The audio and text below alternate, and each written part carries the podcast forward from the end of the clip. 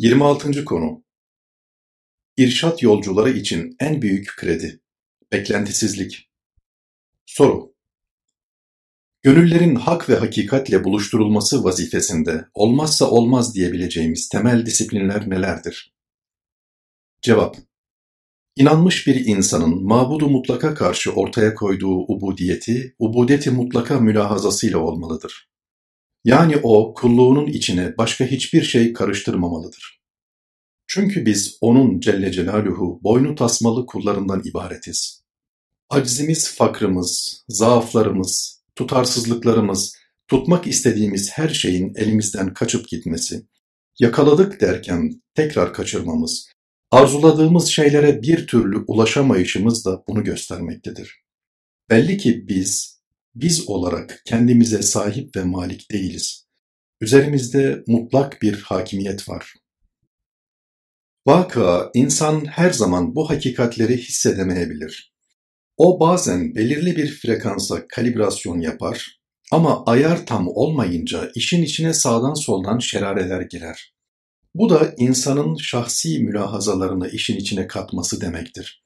Dolayısıyla insanın çok ciddi kalibrasyonlarla doğru sesi bulmaya çalışması lazımdır. Evet, o düşüncelerini, mülahazalarını, sözlerini önce vicdanın kadirşinas terazilerinde tartmalı, sonra ortaya koymalıdır. Bunca cehdü gayretten sonra yine de işin içine bize dair bir şeyler karışırsa, işte o zaman Allah'ın Celle Celaluhu bu zaaflarımızı affedeceğini ümit ederiz. Yoksa sanki bütün sorumluluklarımızı mükemmel yapıyormuşuz gibi lakayt ve laubalice tavırlar kulluk şuuruyla bağdaşmaz. Balyoz balyoz üstüne. Mesela namaz kılarken secdeye kapandınız, 5-10 dakika içinizi Allah'a döktünüz. Fakat o esnada şeytan nefis mekanizması vasıtasıyla size iyi bir kulluk yapıyorsun gibi bir şey fısıldayıverdi.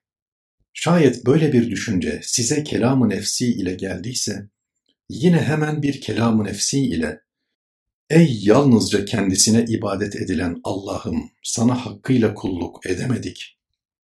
Ey yerde ve gökte her varlık tarafından adı anılan Allah'ım şanına layık zikri yapamadık. Ey her dilde kendisine şükredilmesi gerekli olan Rabbim sana gereğince şükredemedik. Ey her türlü eksiklikten münezzeh olan Allah'ım, seni hakkıyla tesbihü takdis edemedik demeli, onun rızasına uymayan her türlü düşünce ve mülahazanın başına bir daha belini doğrultamayacak şekilde bir balyoz indirmelidir. Fakat onun başına en ağır balyozları indirseniz de yine de bilmelisiniz ki şeytanın vesvesesi ve nefsi emmarenin de tesvilat ve tezyinatıyla yani kötü bir şeyi güzel göstererek aldatmasıyla beslenen bu tür duygular hiç umulmadık yerlerde yedi canlı varlık gibi daha sonra yeniden hortlayıverir. Öyle ki insan Kabe'yi tavaf ederken de Arafat'ta Allah'a el kaldırıp dua dua yalvarırken de Müzdelife'de geceyi değerlendirirken de Hatta Mina'da kendi arzularının başını taşlıyor gibi şeytana taş yağdırırken bile nefis ve şeytan hiçbir zaman boş durmayacak, sürekli onun ayağını kaydırmaya çalışacaktır. İşte bu sebepledir ki Kur'an-ı Kerim'de "Festakim kema umirt" emrolunduğun gibi dosdoğru ol buyurulmuştur. Aynı şekilde biz her gün kıldığımız namazlarımızda İhdines sıratal mustakim.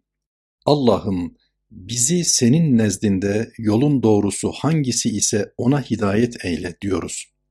Eğer sünnetleriyle birlikte bütün namazlarımızı kılıyorsak günde 40 defa bunu tekrar ediyoruz.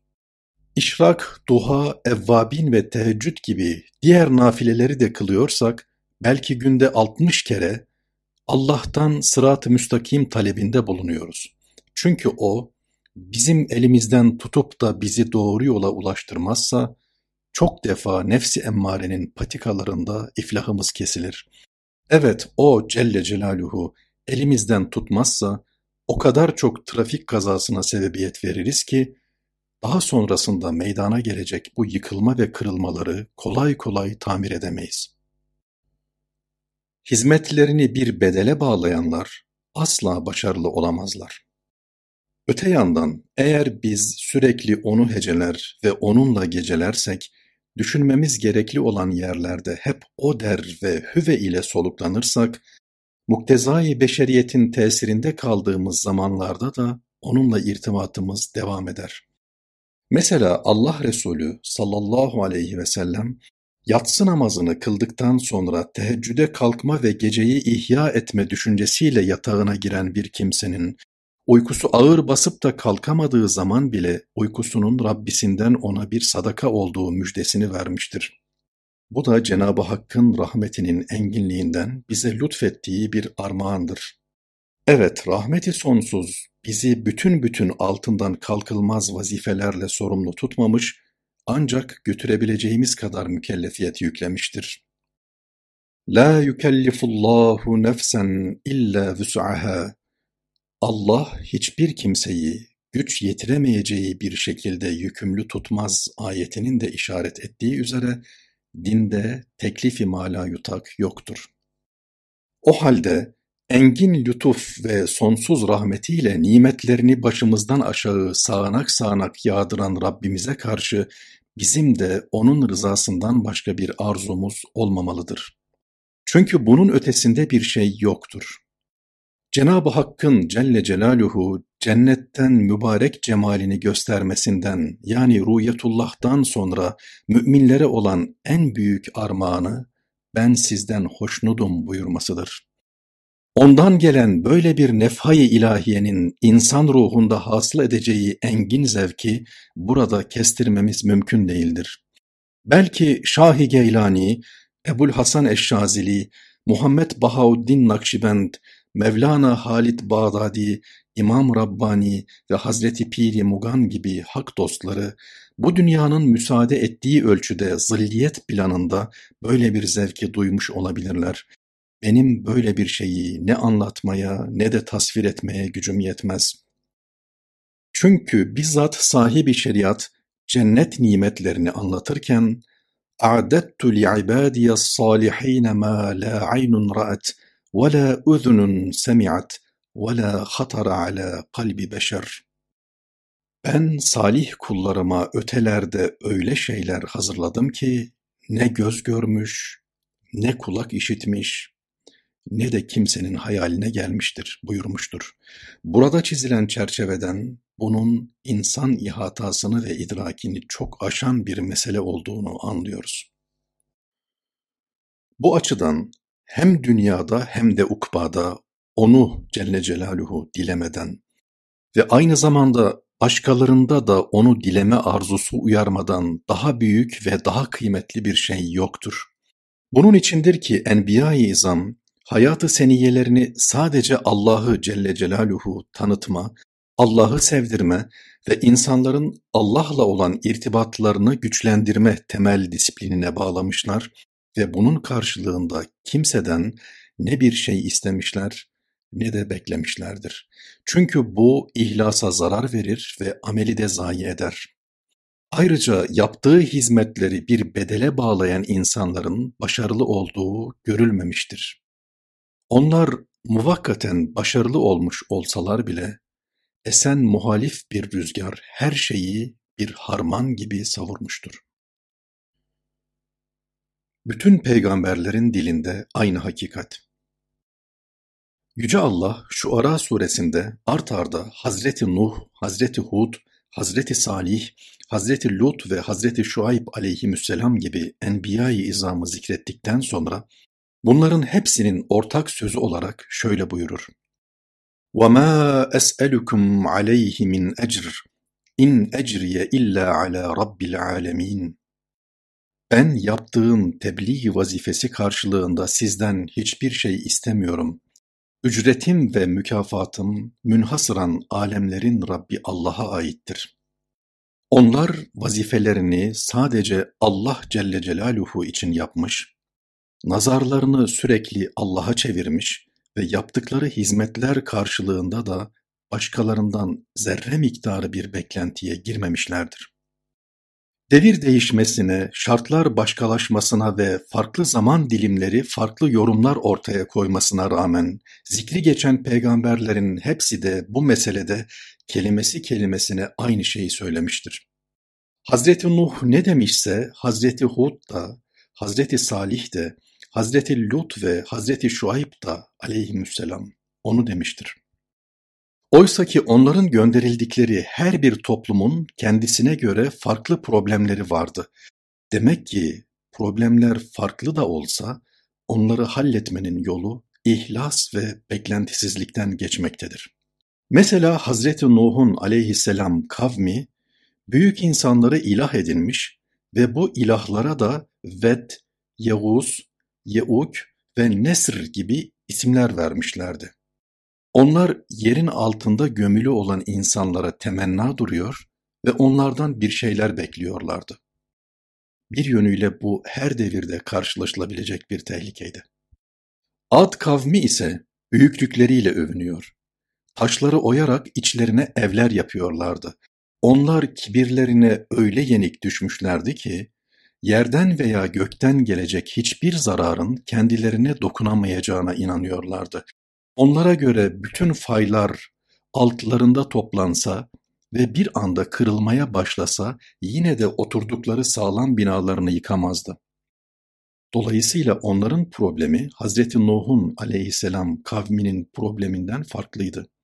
Hazreti Hud aleyhisselam onların tehditlerine aldırmadan başına gelebilecek bütün tehlikeleri de göze alarak ısrarla onların nasıl bir yanlış içinde olduğunu vurgulamış ve aynı zamanda istirnasını dile getirmişti.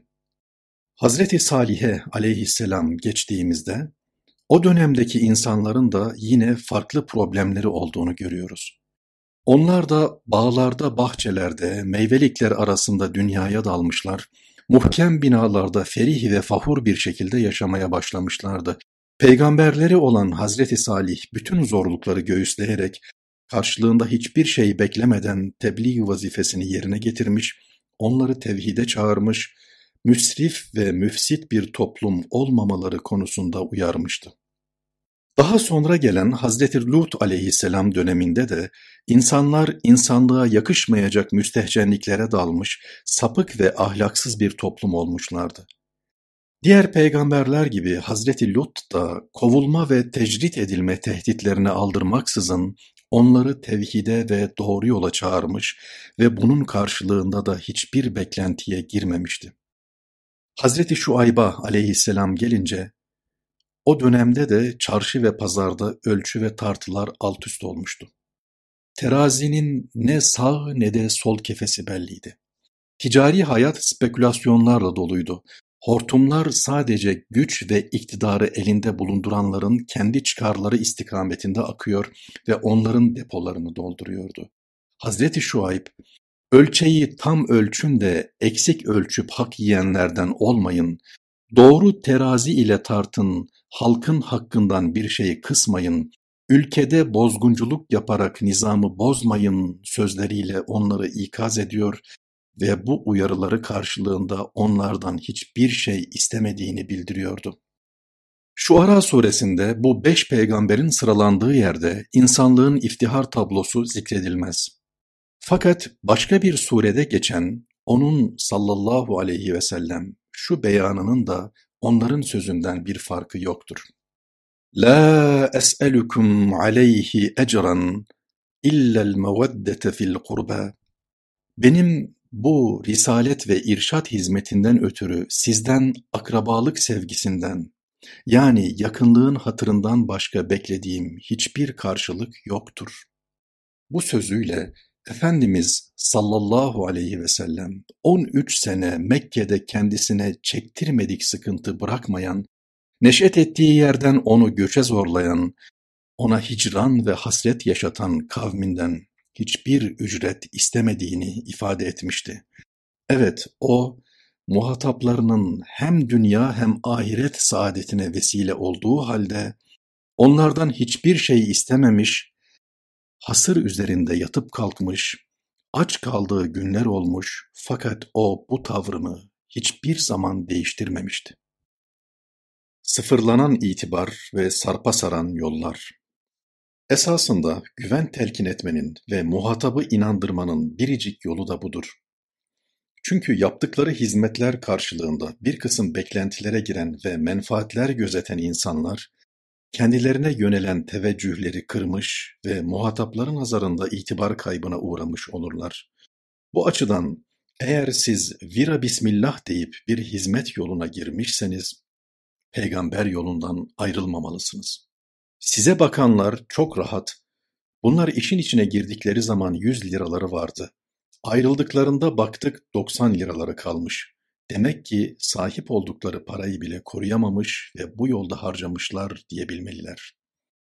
Müstagni olma ve beklentiye girmeme prensibi, köy muhtarından devlet başkanına kadar bütün idareciler için geçerli bir vasıf olduğu gibi, kendilerini hak ve hakikati anlatmaya adamışlar için de geçerlidir. Zira onların en büyük dinamiği beklentisizlik ve adanmışlıktır. Kendini insanlığa hizmete adamış insanların kalıcı eserler bırakmaları da peygamber yolunda yürümelerine bağlıdır. Yoksa Harun olarak yola çıkıp da sonra Karunlaşan kimseler bir gün gelir hazineleriyle birlikte yerin dibine batar ve lanet ile yad edilirler. Eğer dilimin azıcık bir yerinde telin ve bedduaya yer olsaydı, millete hizmet etme iddiasıyla ortaya çıktıkları halde kendi menfaatlerini düşünen, meselelerini çıkar çarkına bağlayan, ihalelerde kendilerine pay ayıran, kendilerine pay verenleri mabeyni hümayun insanı haline getirenlere şöyle derdim. Allah sizi çoluk çocuğunuzla, beklentilerinizle, ümitlerinizle yerin dibine batırsın, mahvetsin. Ama dilimde böyle bir bedduaya açık bir yer olmadığından dolayı ben İkbal'in dediği gibi dua dua yalvardım, telin ve bedduaya amin demedim. Bu açıdan hiç olmazsa kendilerini iman ve Kur'an hizmetine adamış olan bir mübarek daire içinde bulunan insanlar yaptıkları hizmetleri kendi hesaplarına değerlendirmeyi asla düşünmemelidirler. Onlar hatır ve itibarlarını kullanarak hakları olmayan ne bir ihale almalı ne de başka bir menfaatin peşine düşmelidirler. Onlar kendileri için en büyük birer dinamik olan adanmışlık ve beklentisizliklerini dünyaya ait böyle bayağı şeyler karşısında feda etmemelidirler. Zaten meşru dairede dünya için uğraşan insanlar vardır. Cenab-ı Hak onlara ticari hayatlarında büyük kazançlar lütfetmiş, lütfediyor ve onlar da kazançlarını, servetlerini Allah yolunda kullanıyorlar. Rehber konumunda bulunan adanmışlara gelince onların en büyük zenginliği ise hasbilikleri ve beklentisizlikleridir. Eğer onlar bunu bırakıp başka şeylerin arkasına düşerlerse çoğu bırakıp aza talip olmuş olurlar. İnsanlığın iftihar tablosu sallallahu aleyhi ve sellem ruhunun ufkuna yürüyüp bu dünyaya gözlerini kapadığı zaman ailesinin rızkını temin etmeye matuf olarak mübarek zırhı bir Yahudinin elinde rehin bulunuyordu. Hazreti Ebu Bekir ondan farklı değildi. Kendisine verilen maaşın fazla gelen miktarını bir testinin içine atmış ve bunu kendisinden sonra gelen halifeye emanet etmişti.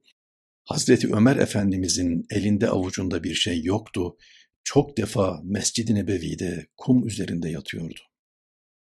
Yolsuzluğu yol edinenlerin hazin sonu. Örnek alınması gereken büyükler bunlardır. Doğru olan yol ve yöntem de onların yolu ve yöntemidir. Onların yolunun dışındaki bir yola yolsuzluk denir. Doğru yoldan çıkan böyle bir insan da hiç farkına varmadan elli türlü yolsuzluğa kaymış olur. Yapılan bu yolsuzluklar başta insanı güldürse bile bir gün öyle bir ağlatır ki insana ya leyteni kuntu turabe ah ne olurdu keşke toprak olsaydım da bunları duymasaydım dedirtir. Bu açıdan en azından bu heyeti aliye içindeki insanlar heva ve heveslerine bakan yönü itibarıyla sinek kanadı kadar kıymeti olmayan bu dünyaya fazla değil, itibar edilmesi gerektiği kadar itibar etmelidirler. Hadis diye rivayet edilen bir sözde dünya bir cife yığınına benzetilmiş ve bütün işlerini, planlarını, çarklarını onu elde etmek için kullanan insanların da o cifeye koşan kelpler mesabesinde oldukları ifade edilmiştir. Keşke şu aldatıcı dünyayı bakılması gerekli olan yanlarının dışında unutabilseydik. Unutmayanlar ise hem kendilerine hem millete hem de tarihe yazık ettiler. Topkapı Sarayı sahabenin hemen arkasında yerini alan mübarek bir milleti dünya hakimiyetine götürdü. Orası bizim ruh dünyamızın dışarıya aksedişiydi. Orada Fatih'in, II. Bayezid'in, Koca Yavuz'un ve Kanuni Sultan Süleyman'ın mefkuresi vardı. Onlar yollara düşmüş, uzak diyarlara gitmiş, dünya muvazenesi içinde yapılması gerekenleri yapmış, zalimleri dize getirmiş, mazlumlara soluk aldırmış ama geriye döndüklerinde sade ve mütevazı Topkapı Sarayı'nda vazifelerine devam etmişlerdi. Aksine dolma bahçeler, yıldızlar ise bütün şaşaa ve debdebelerine rağmen bizim yıldızımızı söndürdüler. Bunlar bir yönüyle dünyayı bize cennet gibi gösterseler de bize cenneti ve Allah'ı unutturdular.